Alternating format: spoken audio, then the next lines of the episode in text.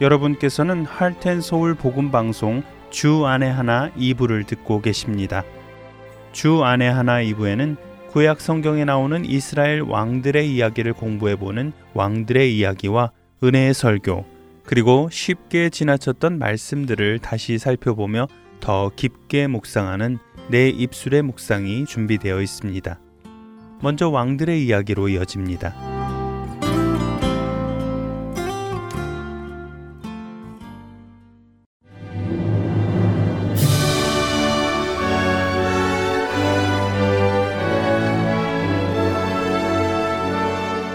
할텐 서울 복음 방송 청취자 여러분 안녕하세요. 왕들의 이야기 진행의 김민석입니다.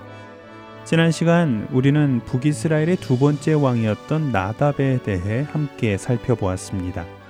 그는 하나님의 택하심으로 북이스라엘의 주권자가 되었던 일대 왕 여로보암의 아들로 2년간 북이스라엘을 통치하였다고 말씀드렸는데요.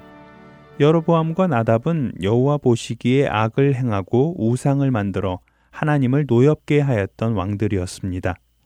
결국 하나님을 버리고 악을 행했던 여로보암 왕조는 24년 만에 끝나게 되었지요. 오늘은 나답을 죽이고 왕위에 오른 북이스라엘의 세 번째 왕 바하사와 그의 아들 엘라에 대해 함께 나눠보려고 합니다. 기쁘돈을 점령하기 위해 전쟁 준비를 하던 중 반란을 일으켜 북이스라엘의 3대 왕이 된 바하사는 왕위에 오르자마자 여로보암의 온 집안 사람을 죽였습니다. 이것은 여로보암이 악을 행하고 우상을 만들어 섬긴 것에 대한 하나님의 심판이었고 일찍이 아이야 선지자를 통해 예언하신 하나님의 말씀이 이루어진 것이라고 지난 시간에 말씀드렸습니다.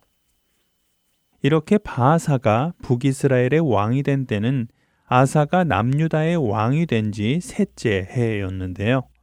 성경은 바하사의 일생 동안 아사와 전쟁이 있었다고 기록합니다. 바하사와 아사의 전쟁 중 성경에 기록된 것은 한 번뿐이지만 바하사는 일생 동안 전시 상태에 있었던 것이지요. 그는 나라를 넓히고 부강하게 하는 것에 집중하여 일생 동안 전쟁을 준비하고 전쟁을 하였던 것입니다. 성경은 이런 바하사의 삶이 여호와 보시기에 악했다고 기록하시는데요. 열왕기상 15장 34절 말씀입니다. 바하사가 여호와 보시기에 악을 행하되 여로보암의 길로 행하며 그가 이스라엘에게 범하게 한 그 죄 중에 행하였더라. 바하사는 여호와 보시기에 악을 행하고 여로보암이 행하던 죄, 즉 하나님을 버리고 우상을 만들어 섬긴 죄 중에 거했습니다. 그 시기 남유다에서 아사 왕이 우상을 제거하고 자신뿐 아니라 모든 백성이 하나님 앞으로 돌아오도록 개혁하였던 것과는 다른 모습이었지요. 바하사가 여호와를 떠나 우상을 섬기고 있을 때 여호와의 말씀이 하나님의 아들 예후에게 임하여 바하사를 꾸짖습니다. 열왕기상 16장 2절에서 4절의 말씀입니다. 내가 너를 티끌에서 들어 내 백성 이스라엘 위에 주권자가 되게 하였거늘 내가 여로보암의 길로 행하며 내 백성 이스라엘에게 범죄하게 하여 그들의 죄로 나를 노엽게 하였은즉 내가 너 바하사와 네 집을 쓸어버려 네 집이 느바세 아들 여로보암의 집같이 되게 하리니 바하사에게 속한 자가 성읍에서 죽은즉 개가 먹고 그에게 속한 자가 들에서 죽은즉 공중의 새가 먹으리라 하셨더라. 바하사는 여호와 보시기에 모든 악을 행하였던 왕이었으며 우상을 만들고 숭배함으로 여호와를 노엽게 한 왕이었습니다. 하나님께서는 이 일로 인하여 여로보암의 집과 같이 바하사의 집 또한 쓸어버리시겠다고 하신 것입니다. 일평생 악을 행했던 바하사는 아사왕 셋째 해에 반란으로 왕위에 올라 24년간 북이스라엘을 통치하고 죽었습니다. 그의 뒤를 이어 바하사의 아들 엘라가 북이스라엘의 왕이 되었습니다. 엘라 왕이 어떤 일을 했는지에 대한 자세한 기록은 성경에 없습니다. 다만 그가 하나님 앞에 범죄하고 이스라엘에게 범죄케 하여 여호와를 노하시게 하였다는 기록은 있지요. 엘라 왕은 국내 대신 아르사의 집에서 술을 마시고 취해 있을 때 자신의 군대 장관 시무리에 의해 살해당합니다. 당시 북왕국의 군대는 기쁘돈에서 전쟁을 준비하고 있었습니다. 그런데 엘라 왕은 대신의 집에서 술에 취해 있었던 것이지요. 그가 하나님을 떠나 죄 가운데 거하고 있었음을 엿볼 수 있는 것입니다. 엘라 왕은 왕위에 오른 지 2년 만에 죽게 되는데요. 이는 선지자 예우를 통해 하나님께서 꾸짖어 하신 말씀이 이루어진 것입니다. 열왕기상 16장 11절에서 13절 말씀입니다. 시무리가 왕이 되어 왕위에 오를 때에 바사의 온 집안 사람들을 죽이되 남자는 그의 친족이든지 그의 친구든지 한 사람도 남기지 아니하고 바사의 온 집을 멸하였는데 선지자 예후를 통하여 바사를 꾸짖어 하신 여호와의 말씀같이 되었으니 이는 바사의 모든 죄와 그의 아들 엘라의 죄 때문이라 그들이 범죄하고 또 이스라엘에게 범죄하게 하여 그들의 헛된 것들로 이스라엘의 하나님 여호와를 노하시게 하였더라.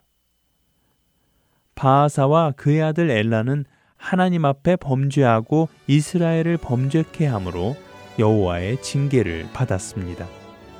하나님을 버리고 그 앞에 악을 행했던 바하사 왕조 역시 여로보암 왕조와 같이 하나님의 징계를 받아 바하사가 왕위에 오른 지 26년 만에 멸절 당하게 된 것입니다.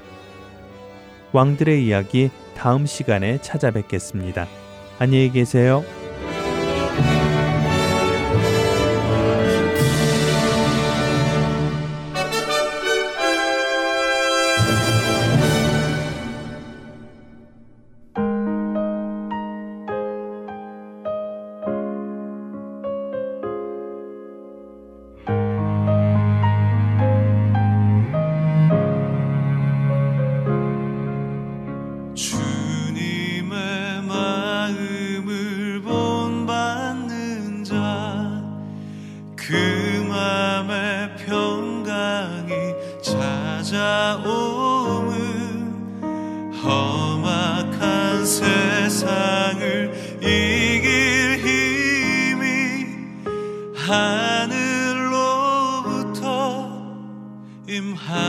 이루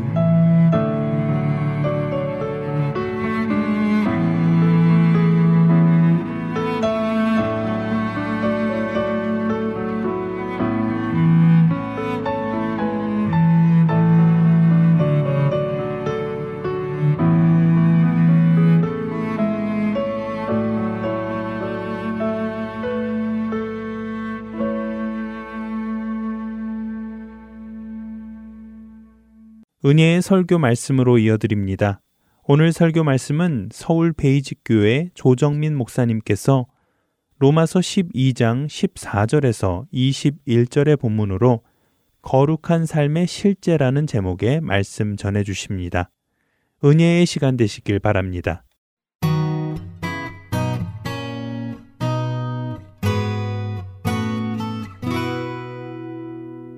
오늘 주일 예배 가운데 주시는 하나님의 말씀도 거룩에 관한 말씀입니다. 결국 우리가 거룩이라고 하는 삶을 따라가게 되면 어떤 삶을 살게 되느냐는 것이죠. 거룩한 삶의 실제 모습은 어떨까요? 우리가 어떻게 이 시대에 살아내어야 우리가 하나님께서 그래 너희들이 나의 형상을 회복했구나.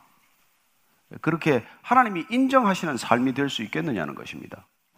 우리가 생각하는 기준 말고 하나님이 생각하시는 기준. 오늘 우리가 읽은 이 로마서 말씀 잘 아시는 대로 사도 바울은 로마에 이전에 간 적이 없습니다. 그러나 본인이 직접 가지 않았지만 예수님을 직접 만난 적도 없지만 또 사도들이 구체적으로 다녀왔다는 흔적도 이렇게 뚜렷하지 않은데 어떻게 해서 로마에 그리스도인들이 생겼을까? 그는 궁금하기도 하고 또 이런저런 사방의 소식을 듣게 됩니다. 그래 그는 체계적인 어떤 신앙의 믿음을 그들에게 가르쳐 주기 위해서 일종의 신학 서적과도 같은 편지를 보낸 것이죠. 우리 잘 아시는 대로 로마서의 키워드는 죄와 구원에 관한 얘기입니다. 그리고 죄와 구원을 연결하는 믿음이라고 하는 그런 키워드를 우리는 로마서에서 발견하게 됩니다. 어쨌든 이 로마서 전체를 관통하는 것은 구원이라고 하는 것이 우리 오직 믿음으로만 구원을 받을 수 있다는 것. 우리의 어떤 행위로도 구원의 조건이 되지 않는다는 것. 그렇습니다. 구원의 절대성과 또한 이 믿음이라고 하는 그래서 우리는 이신칭이라고 하는 이 하박국 선지자가 얘기했던 대로 의인은 오직 믿음으로 말미암아 살리라. 그리고 우리가 의인 되는 길은 우리가 죄에서 구원받는 길은 오직 믿음으로만 우리가 구원을 받는다고 하는 그런 교리가 이곳에서 우리는 발견하게 되지요. 그러나 과연 구원이라고 하는 것이 죄와 연합되어 있던 우리가 죄와 분리되는 것을 경험하고 다시 거룩이라는 걸 통해서 우리가 다시 죄가 우리 안에 침투하지 못하도록 하는 그런 믿음의 삶을 뜻한다면 구원받은 이후의 삶은 우리가 어떤 실제적인 모습으로 드러나야 하느냐. 그래서 로마서 12장 이후는 어떻게 보면 실천편이죠. 11장까지 죄와 구원에 관한 교리적 설명이었다고 한다면 우리는 어떻게 실제로 우리가 날마다 일상 가운데 어떻게 살아내야 하느냐. 이런 주제로 우리에게 지금 말씀해 주고 있는 것이죠. 그래서 오늘 그는 우리에게 첫 번째 뭐 12장 처음 들어오면서부터 우리가 사실 읽어야 되지만은 뒷부분만 읽었지만은 12장 1절 2절 한 번 더 같이 한번 읽겠습니다.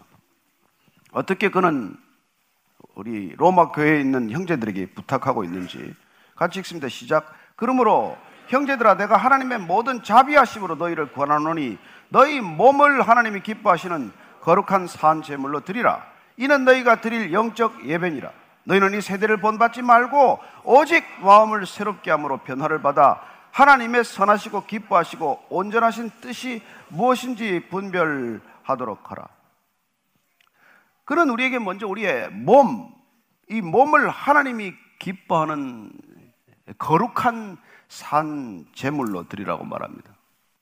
여러분, 우리는 구원을 받고 나면은 하나님의 그 조건 없는 구원을 우리가 받아들이게 되면 우리가 살아가야 될 삶의 태도는 산 제물, living sacrifice. 이건 사실 맞지 않는 얘기죠. 제물은 이미 죽은 거예요. 그런데 living sacrifice라는 표현을 쓰고 있습니다. 우리가 잘 아는 대로 갈라디아 2장 20절 말씀처럼 나는 이미 죽었고 내 안에 그리스도가 산다 고 하는 또 다른 표현이에요. 나는 죽고 내 안에 그리스도가 사는 것을 그는 이렇게 다시 표현하고 있는 것입니다. 나는 죽었다는 점에서는 이미 재물이 된 것이지만은 그러나 재물된 내가 살아있다는 뜻에서 내 안에 그리스도가 사심으로 인해서 내가 산다. 그래서 나는 산 재물이라는 것입니다.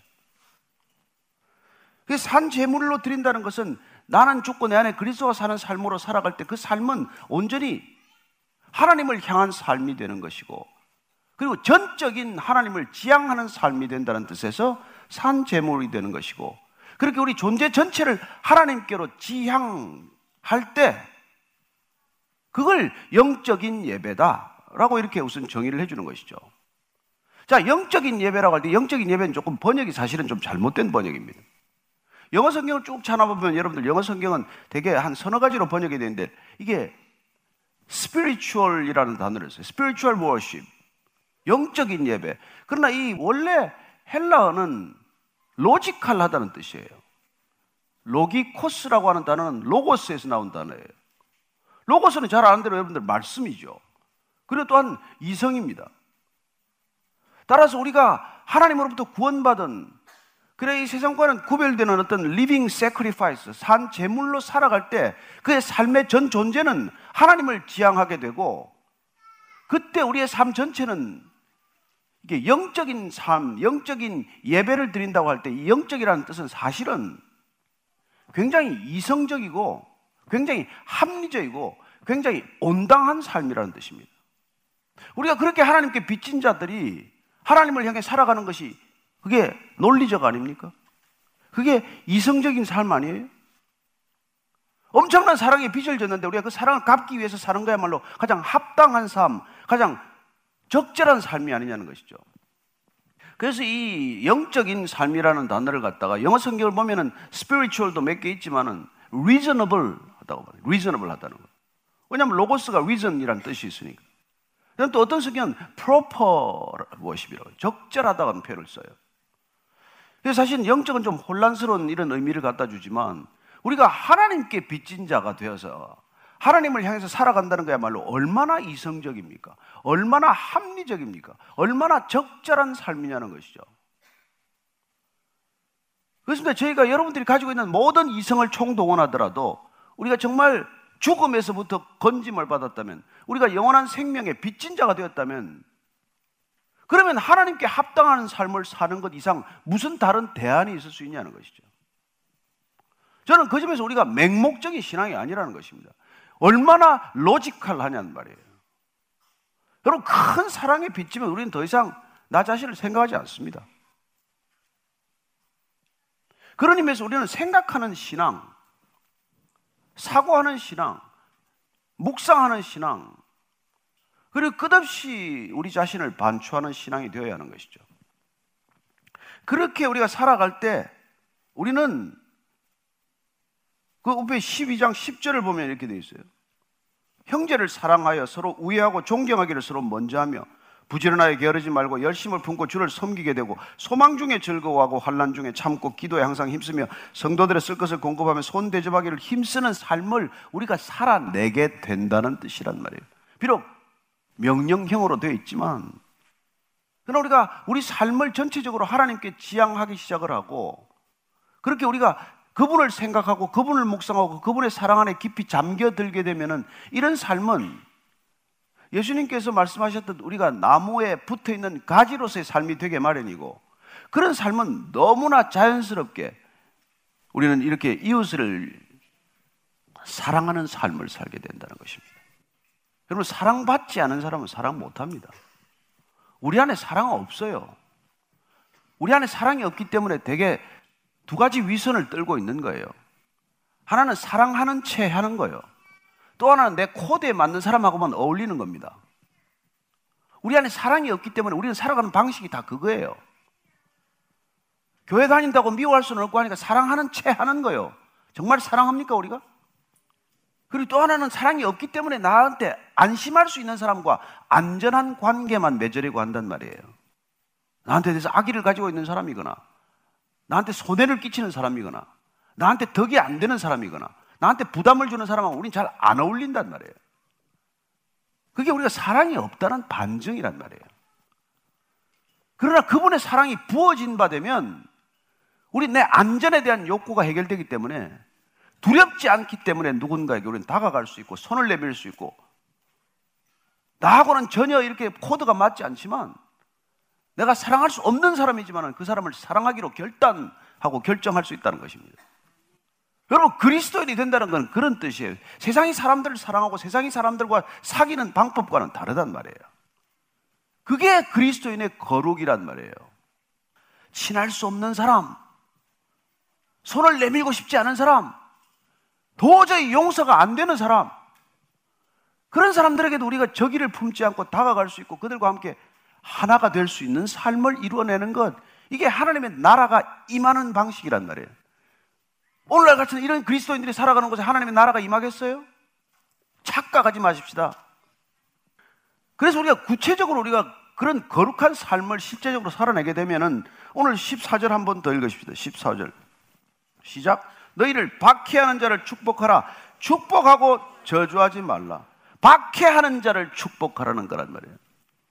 우리한테 밥 사는 사람, 나한테 잘해주는 사람, 좋은 소리 해주는 사람, 칭찬하는 사람, 그런 사람들하고 잘 지내는 거야. 뭐, 누가 못해요? 신앙을 안 가진들 그걸 누가 못해? 그러나 저와 여러분들을 박해하는 사람, 여러분 직장에 가보면 박해하는 사람이 꼭 있잖아요. 이유도 없이 나를 미워해. 근데 또 사실 또 따져보면 이유가 조금 있긴 있더라고. 있긴 있는데, 그뭐 결정적인 이유도 아닌데 그보다 훨씬 우리를 더 미워하는 거예요. 근데 그런 사람들과도 우리가 어떻게 하나 될 수 있고 어떻게 우리가 화해할 수 있냔 말이에요. 내 힘으로 안 되는 거죠. 내 안에 사랑이 그런 사랑이 없기 때문에.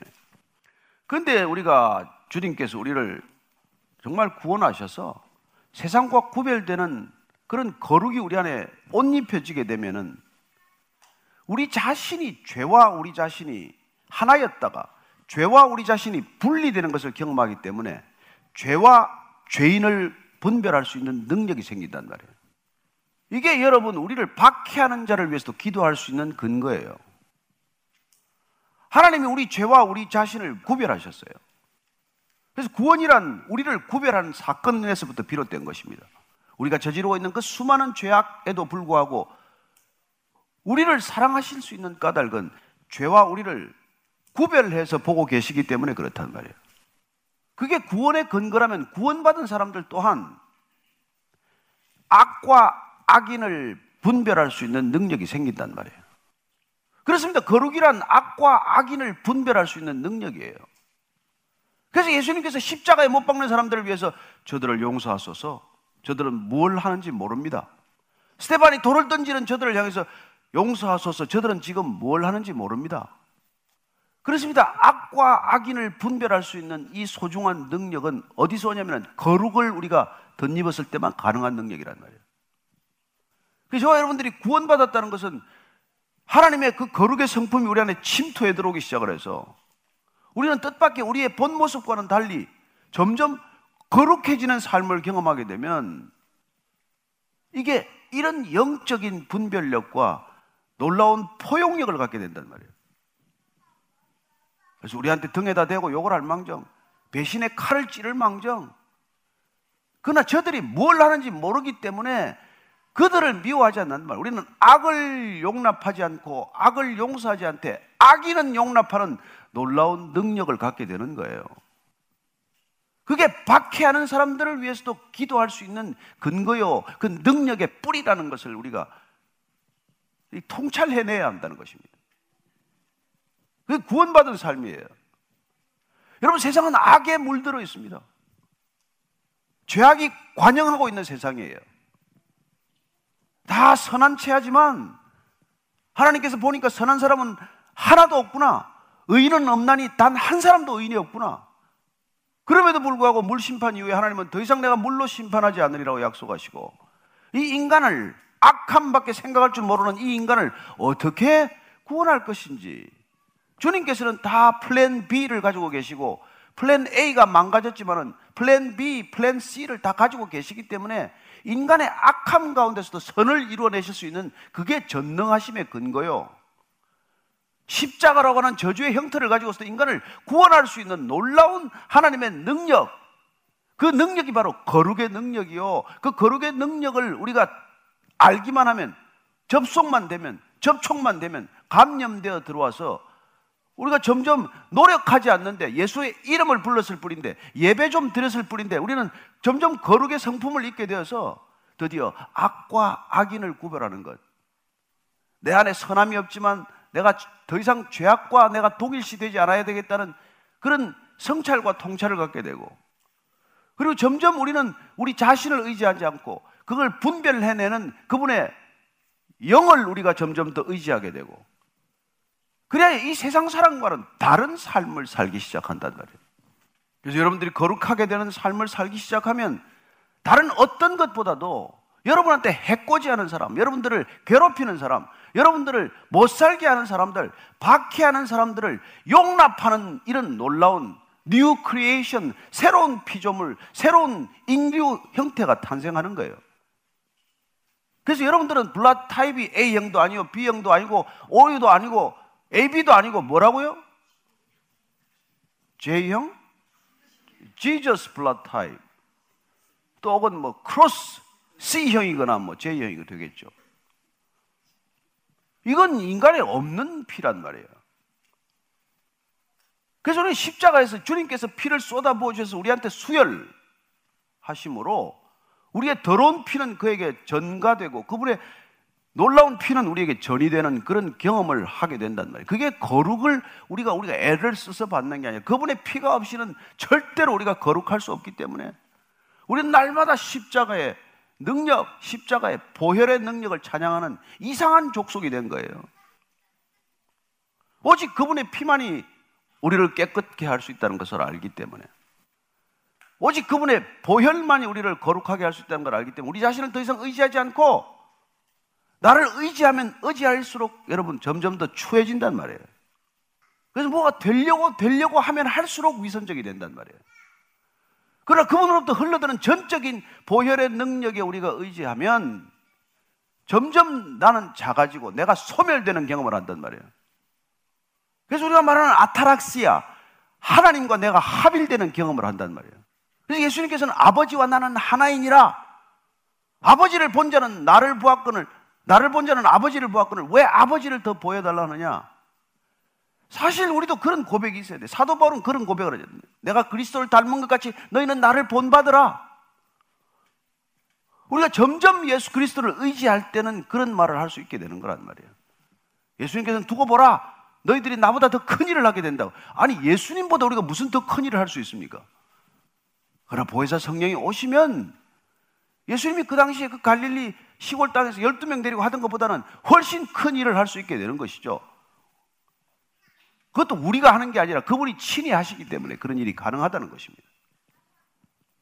그 일이 뭡니까? 집 짓는 거나 무슨 뭐, 뭐, 뭐 교단 만드는 거나 이게 아니라 박해하는 자를 용납할 수 있다는 거란 말이에요. 이게 거룩의 능력이란 말이에요. 거룩의 실제적인 모습이라는 것입니다. 무슨 뭐, 참, 뭐, 뭐, 천명 성가대 가운을 입히는 게 아니고 수만 명이 앉아서 그냥 한꺼번에 그냥 여러분 찬양을 하면은 힘이 생기는 것 같죠? 그냥 눈물이 나고 감동이 물밀듯 밀려오죠. 한 10만 명씩 모여서 예배 드려 보세요. 대단하죠. 그러나 그게 능력이 아니라 거룩이란 우리를 해코지 하는 사람, 박해하는 사람들을 놓고도 기도할 수 있는 능력. 그들을 축복하는 거예요. 저주하지 않는 거예요. 여러분 한번 당해 보십시오. 속에서 여기 열불 나지 않습니까? 정말 용서가 안 되죠. 용서한다는 건 다 거짓말이에요. 기억 속에서 잊혀지나요? 어떻게 우리가 그들을 축복하고 저주하지 않을 수 있어요? 시편도 보면 저주로 가득한데 저주가 있는데 이빨이 부러지게 하소서 자식들은 유리 걸식하게 하소서 거지가 되게 하소서 이런 기도를 하고 있잖아요. 그게 솔직한 우리의 마음인데 그러나 우리가 그리스도의 능력이 오면 그 능력으로 우리가 사실 원수가 아플 수 있어요. 우리가 능력이 없으면 여러분 원한이 쌓여요. 용서를 못하면. 그래서 우리 민족이 한이 많은 거예요. 다 한이 많아. 분한데 갚을 길이 없어. 갚을 능력이 없어요. 그렇잖아요, 솔직히. 당하고 나면. 그 우리는 전부 그냥 이게 막 이게 분노가 지금 이 한반도에는 분노가 지배하는 사회입니다. 다들 그냥 분노 하였거나 뭐 분노로 지금 미치기 일보 직전이거나 미쳤거나 둘 중에 하나예요. 이 노래 심각합니다. 저는 이 땅에 여전히 우리는 복음밖에는 그리스도의 보혈밖에는 해결책이 없다는 것을 믿는 사람이에요. 무슨 다른 해답이 있으면 저를 가르쳐 주십시오. 내가 그 길로 따라갈게. 아무 길이 없습니다. 우리가 어떻게 이 사회 분노를 누그러뜨리겠어요? 여러분, 예수님만이 답입니다. 예수님만이 길입니다.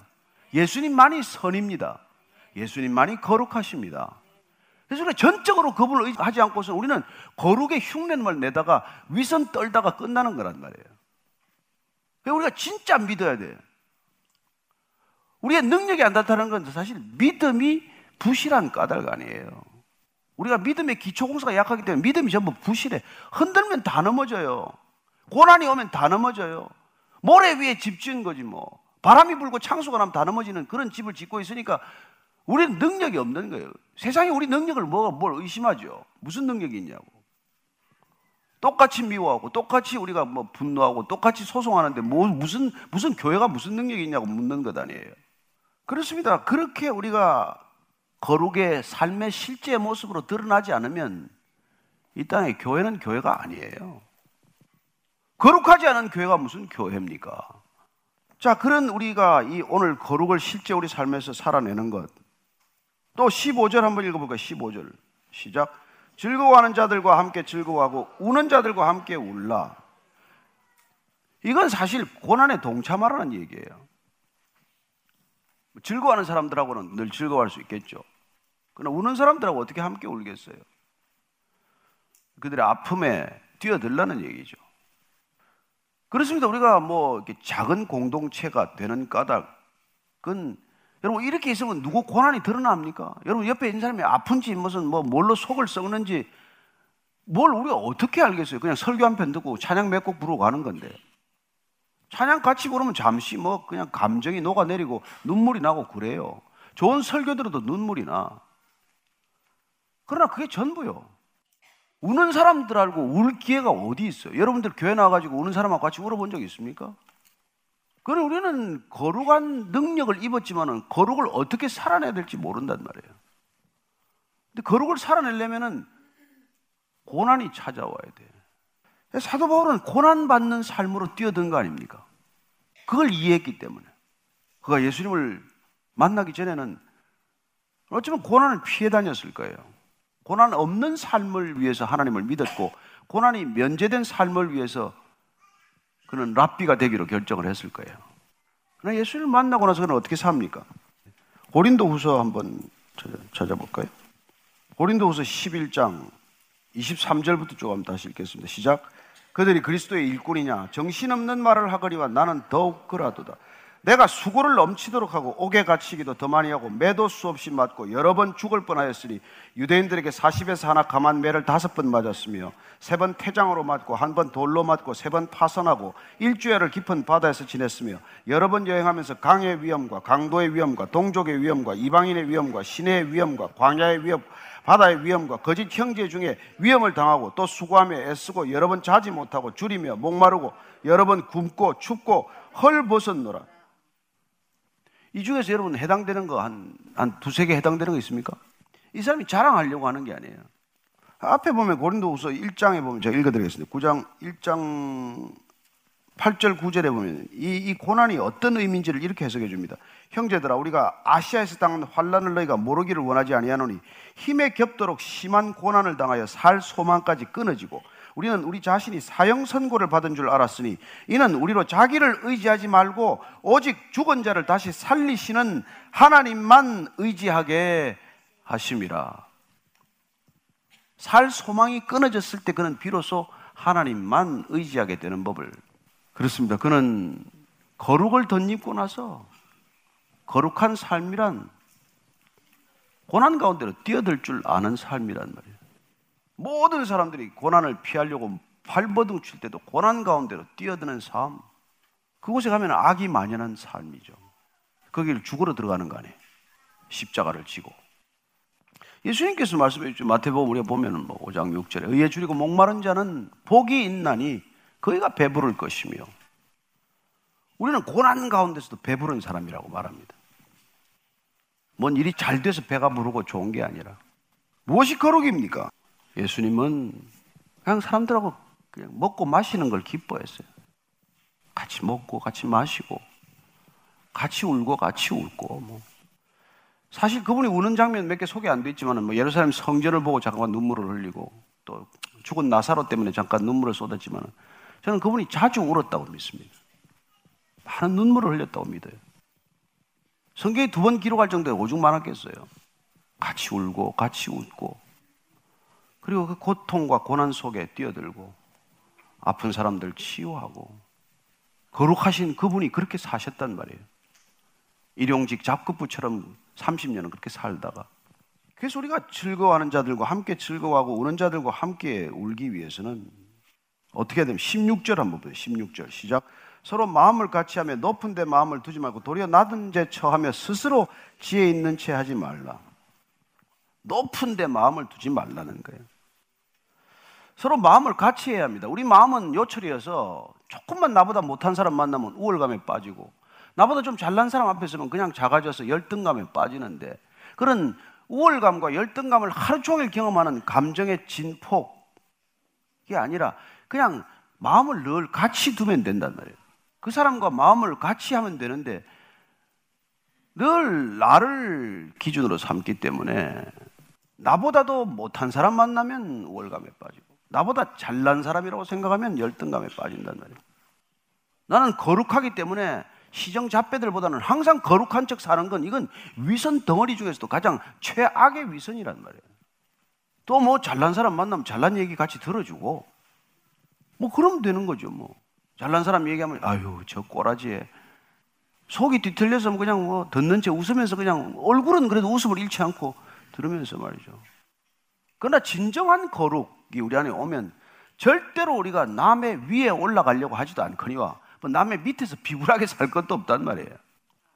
그래서 그냥 뭐 그냥 잘난 체 하지 않고 사는 거예요. 잘난 체 하지 않고. 그래서 오늘 보면 벌써 이게 사도 바울이 이렇게 변한 거예요, 자기가. 저는 그 사람이 위선 덩어리였다가 본인이 실제 자기 얼굴을 찾았을 때 느끼는 솔직한 고백이라고 생각해요. 그의 모든 신앙은 말이죠. 그래서 그 거룩한 분들이 살아가는 삶을 이렇게 규정합니다. 17절, 18절 읽습니다. 시작. 아무에게도 악을 악으로 갚지 말고 모든 사람 앞에서 선한 일을 도모하라.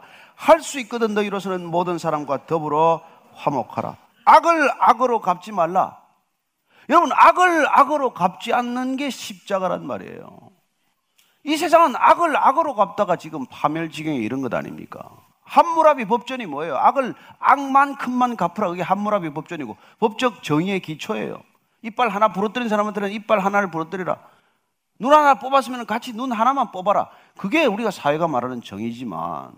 그래, 예수님께서 오셔서 원수를 사랑하라고는 말도 안 되는 일을 선포하시는 바람에 이게 우리가 이 인생 사는 게 더 복잡하게 꼬인 거 아니에요.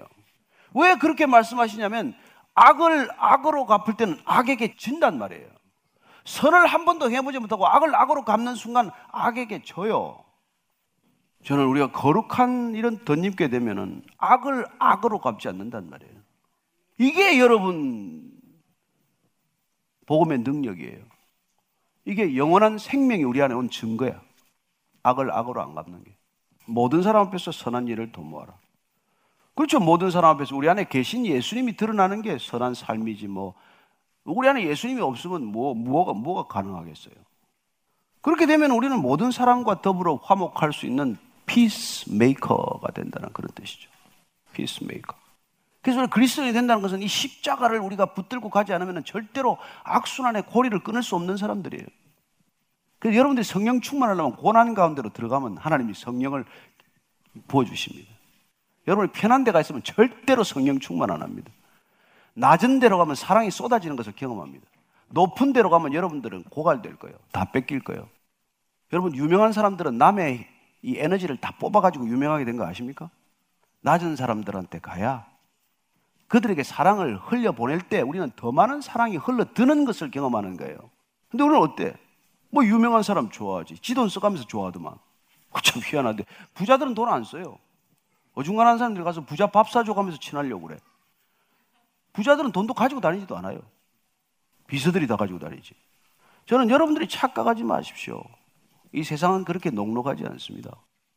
정말 모든 사람과 화목할 수 있는 건 우리가 정말 진짜 거룩한 사람이 될 때 가능하단 말이에요. 진짜 거룩한 사람은 여러분 범죄인하고도 친할 수 있는 것이고 창녀하고도 친할 수 있는 것이고 가늠한 여자하고도 뭐 얘기할 수 있는 것이지.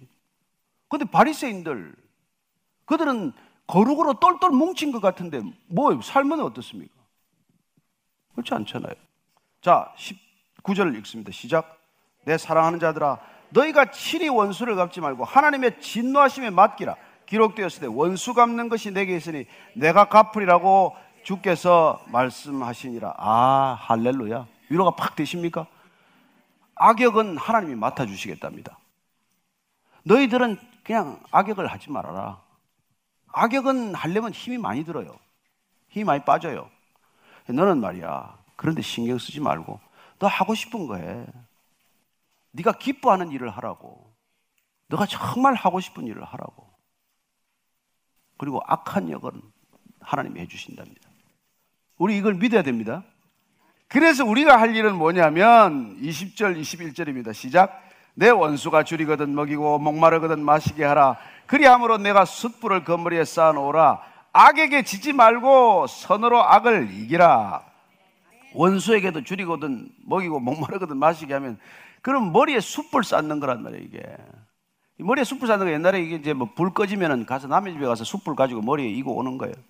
사실은 그게 어떤 선행이 기억되게 하는 것이고 또 조금 더 얘기하면은 이게 머리에 악한 사람 머리에 숯불을 쌓아야 이 사람이 회개할 기회가 생기는 거예요. 악한 사람들은 한두 번 선을 베푼다고 돌아서지 않습니다. 그런데 충격적인 선을 받으면 뜨끔한 걸 지나가서 무너진다고 무너져요. 여리고성이 무너지듯이 무너질 줄로 믿으십시오. 안 무너질 것 같은데 그런 사람들이 무너져. 여러분 교회 보면은 신기한 사람이 있습니다. 어떤 분들은 죽어도 교회 안 올 사람이 옵니다, 여러분. 와서 제일 빨리 바뀌어요. 저는 여러분들이 정말 안 될 것 같은 사람 포기하지 말고 기도하면 근데 그 사람들에게 필요한 건 뭐냐면 우리의 기도와 함께 충격적으로 그 사람한테 손해 보는 일이 있어야 된단 말이에요. 어떻게 저런 손해를 보고도 저 사람이 나를 만나 주냐? 지가 저지른 죄는 알잖아요. 그래서 이 거룩이 정말 이 세상을 바꾸는 진정한 능력인 줄로 믿으십시오. 그래서 예수님께서도 아침마다 새벽에 기도하고 막 기적이 나타나고 사람이 몰리면 사람들을 피해서 산으로도 올라가시고 사람들을 피하는 시간이 있어야 된단 말이에요.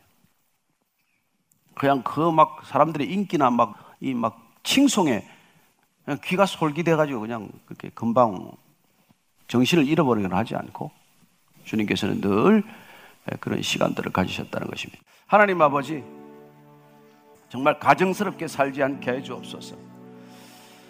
거룩을 나에게서부터 찾지 않고 흘러드는 거룩, 십자가에서 흘리신 그 보혈의 능력만이 우리의 거룩됨을 깨닫게 하사오니 주님, 날마다 십자가 앞에 엎드려 통곡하며 주님, 주님 저를 다시 정결케 해 주옵소서. 다윗이 바세바를 범하고 나단 선지자에게 바로 내가 그 나쁜 왕이라고 말했을 때 그렇습니다. 다윗이 통곡하면서 하나님 새 영으로 나를 새롭게 하여 주옵소서 고백했듯이 우리가 넘어진 그 자리에서 다시 엎드려 주님께 주님 새 영으로 우리를 새롭게 하여 주옵소서 그렇게 기도하고 분연히 다시 떨치고 일어나 빛을 발하는 그리스도인 참된 거룩한 영성의 사람들 다 되게 해 주옵소서 예수님 이름으로 기도합니다. 아멘.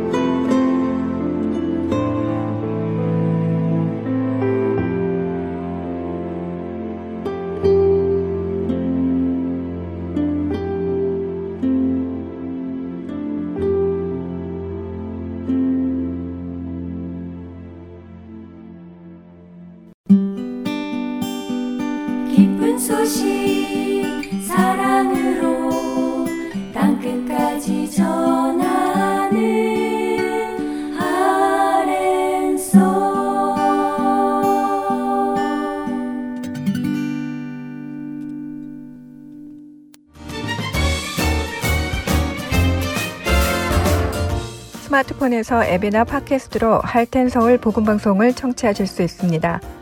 아이폰을 쓰시는 분들은 앱스토어에 가셔서 할텐 서울이라고 입력하신 후 다운받으실 수 있고요. 안드로이드 폰을 사용하시는 분들은 플레이 스토어에서 같은 방법으로 다운받으시면 되겠습니다. 팟캐스트 사용자들은 검색창에서 할텐 서울 방송을 검색하신 후 다운받으시면 됩니다. 자녀들을 위한 방송도 따로 구분하여 들으실 수 있도록 되어 있습니다. 팟캐스트에서 할텐 서울 키즈를 검색하시면 자녀들을 위한 방송에 직접 들어가실 수 있습니다. 이제는 CD에서뿐만 아니라 핸드폰으로 운전하며 또 산책하며 방송을 들으실 수 있습니다. 자세한 문의 사항은 사무실 전화번호 602-866-8999로 해주시면 됩니다.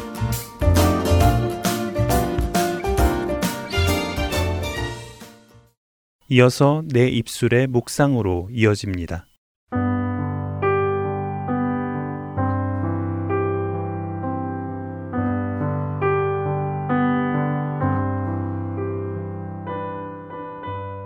애청자 여러분 안녕하세요. 내 입술의 묵상 진행의 민경은입니다. 성경을 읽다 보면 참 재미있는 표현들을 종종 발견합니다. 특히 잠언에는 그런 재미있는 표현들을 더 쉽게 찾아볼 수 있는데요. 이런 표현은 단순히 재미만 있는 것이 아니라 맞아 맞아 하며 격하게 공감을 하기도 합니다. 예를 들면 좀 더 자자, 좀 더 졸자, 손을 모으고 좀 더 누워있자, 이렇게 하면 빈궁이 강도같이 찾아온다는 잠언 6장 10절과 11절의 표현도 재미있으면서도 크게 공감이 되고요. 남의 말하기를 좋아하는 자의 말은 별식과 같아서 뱃속 깊은 데로 내려간다는 잠언 18장 8절의 말씀도 재미있으면서도 공감되고 것도 공감이 되기에 마음 한쪽이 찔리기도 합니다. 죄성이 많은 우리는 남의 이야기를 별식처럼 생각하며 맛있게 받아먹기도 하기 때문이지요. 그런데 이런 재미있는 표현들 중에는 여인 혹은 아내에 관한 표현들도 있는데요. 이건 역시 재미있으면서도 공감이 가는 표현들입니다. 그중 몇 구절을 먼저 읽어드리겠습니다.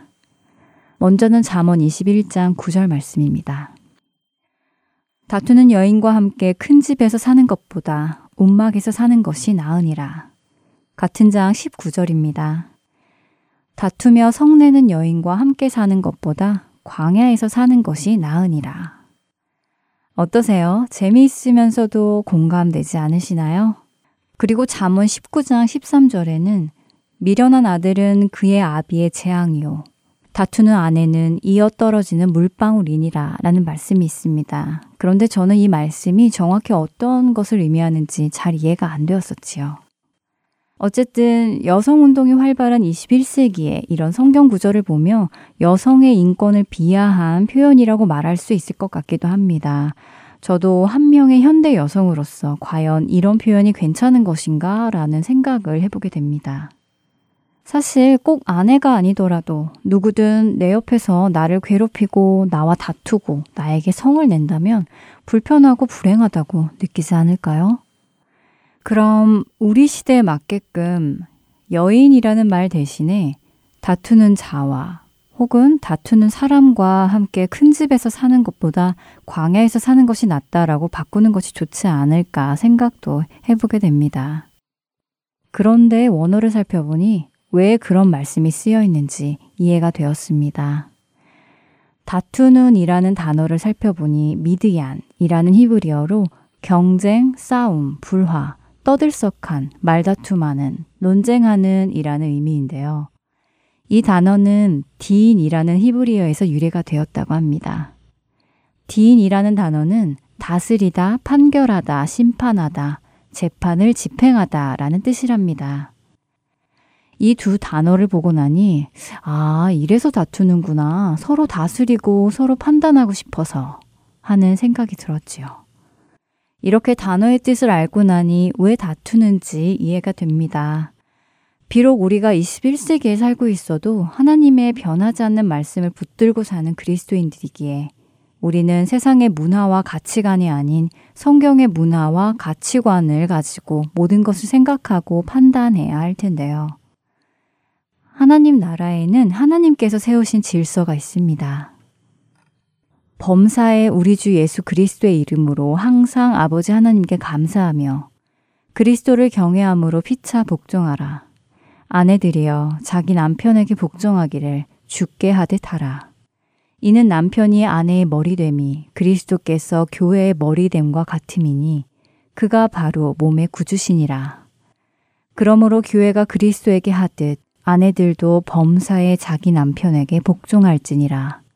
남편들아 아내 사랑하기를 그리스도께서 교회를 사랑하시고 그 교회를 위하여 자신을 주심같이 하라.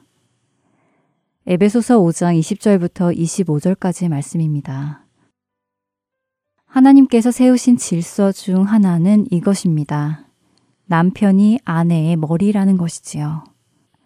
남자와 여자는 동등하지만 남편과 아내는 동등하지만 질서는 있습니다. 질서가 있다는 것은 누가 높고 누가 낮은 것이 아니라 혼란이 없도록 만들어진 순서와 차례가 그렇다는 것이지요. 그렇기에 아내는 남편을 다스리거나 심판하려 하거나 본인 스스로 통치자가 되어서 남편을 통치하려 하면 안 되는 것입니다. 그렇기에 그렇게 스스로 주인이 되어 남편과 다투는 여인과 사는 것보다는 온막이나 광야에 사는 것이 좋다라고 자문이 말씀하시는 것이었습니다. 하나님께서 세워주신 질서가 무너지면 그만큼 힘들다는 말씀이지요. 앞서 잠언 19장 13절에 미련한 아들은 그의 아비의 재앙이요 다투는 아내는 이어 떨어지는 물방울이니라 라는 말씀이 잘 이해가 안 되었다고 말씀드렸죠. 그래서 존 맥아더 목사님의 주석을 살펴보았는데요. 존 맥아더 목사님은 이렇게 주석을 다셨습니다. 고집이 세고 다투기를 좋아하는 여인은 끝없이 새는 물방울 같아서 피하여 달아나지 않으면 미치고 말 것이다. 남편을 파멸시키는 두 가지 방법은 미련한 아들, 불평, 불만과 짜증을 그치지 않는 아내를 두는 것이다. 라고요. 여러분들의 가정 생활은 어떠신가요? 서로가 서로를 다스리려고, 서로를 통치하려고 하다 다툼을 하며 힘들어하고 계시지는 않는지요? 우리가 성경의 말씀 앞으로 돌아가 그분의 말씀에 순종하는 모습을 보일 수 있기를 바랍니다. 그분이 세워주신 질서를 존중하고 그 질서에 따라가는 믿음을 보이고 증명할 수 있기를 바랍니다. 내가 옳다고만 주장하는 모습은 늘 싸움을 낳습니다. 주 안에서 서로 사랑하며 하나님의 질서에 순종하는 우리 모두가 되기를 바라며 에베소서 말씀을 묵상해 보시길 원합니다. 내 마음의 묵상 다음 시간에 다시 찾아뵙겠습니다. 안녕히 계세요.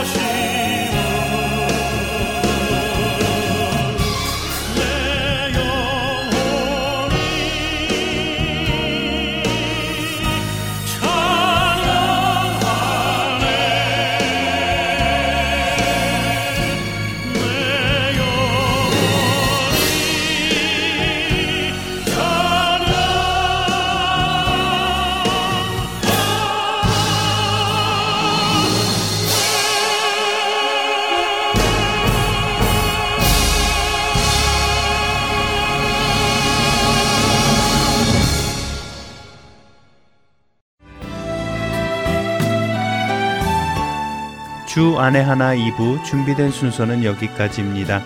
함께 해주신 여러분께 감사드립니다. 다음 시간에 뵙겠습니다.